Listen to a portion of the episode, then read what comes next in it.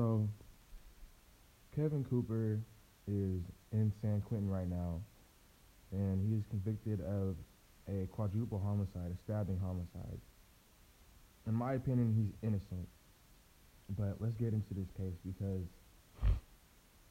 here, real quick, here's a quote from Kevin Cooper. He said, They framed me because I was frameable. And I think that's a real powerful quote. And I think what he means by that is they framed him because he is a black man in America. Um, I think the legal system is very racist and biased, and most of the time, justice is not done. Um, there are there are many white cops who kill unarmed black teens, unarmed black men, and they don't go to jail for it. They they say it's self defense, even when even when you have clear evidence that it wasn't self defense, they'll say it was self defense and lie. And the justice system doesn't do anything about that. But if it were to be a black cop shooting a white teen, it would be an uproar and he'd probably get the death penalty. So, but in the case of Kevin Cooper, like I said, he was convicted of a triple homicide. I mean, quadruple homicide. Um, and I just think that's wrong. Uh, what makes this case different is that the evidence was inconclusive. So they had to compare coveralls that they, that they threw away. I don't know why they threw that away, but the evidence is like inconclusive. Um, I don't think he should be sentenced to the death penalty because there's a reason why the police and, and prosecution and all that. There's a reason why they're hiding evidence. It's because they don't want people to find out something. And originally, uh, they got a tip saying it was three white men who committed the crime and who are escaping. So how how are you gonna get how how are you gonna get, have a tip that was three white men and then go and say that oh we need to arrest arrested black man? The reason why they arrested Kevin Cooper was because he was escapee from a prison. That's the only reason why, and because he was black. And they're like, oh, he escaped from prison. He must have killed these people, which is just wrong. Um, I just think we need to see the coveralls and test the DNA on those to see to see who really did it. Um, my feelings towards the death penalty, I'm still where I was at the beginning of the of the unit because I'm torn. On one side, I, I, I feel like it's I don't know.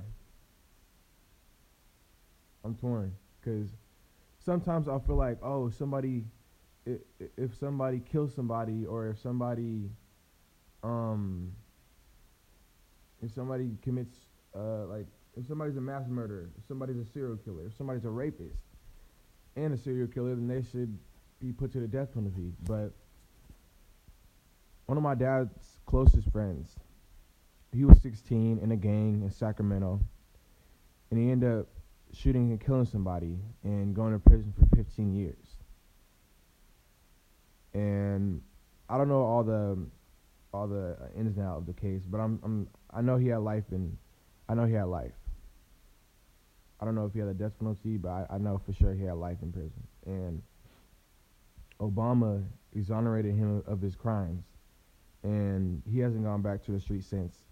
He's been in the church. He's been, you know, building a family, and he's he's been out for like five, ten years somewhere between then, and he's just been doing great.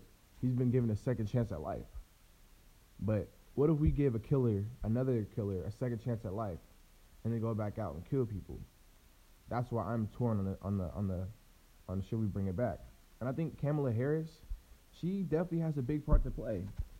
She could have uh, worked to exonerate him, but she didn't.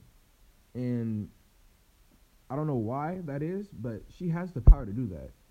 And she should have done that. Um. Hmm.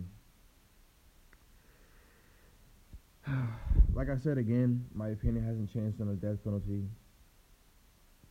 Um, and I just think I need more time to think about it.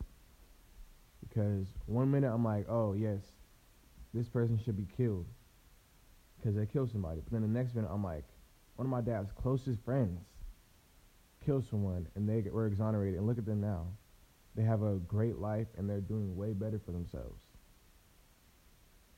But I really think that before we we let somebody out of prison or exonerate them or you know or sorry, my dad's friend wasn't exonerated of his crimes, but Obama basically let him out of prison and, and let him be on house arrest and all that, and then he was able to, you know, do community service. My bad, he wasn't exonerated.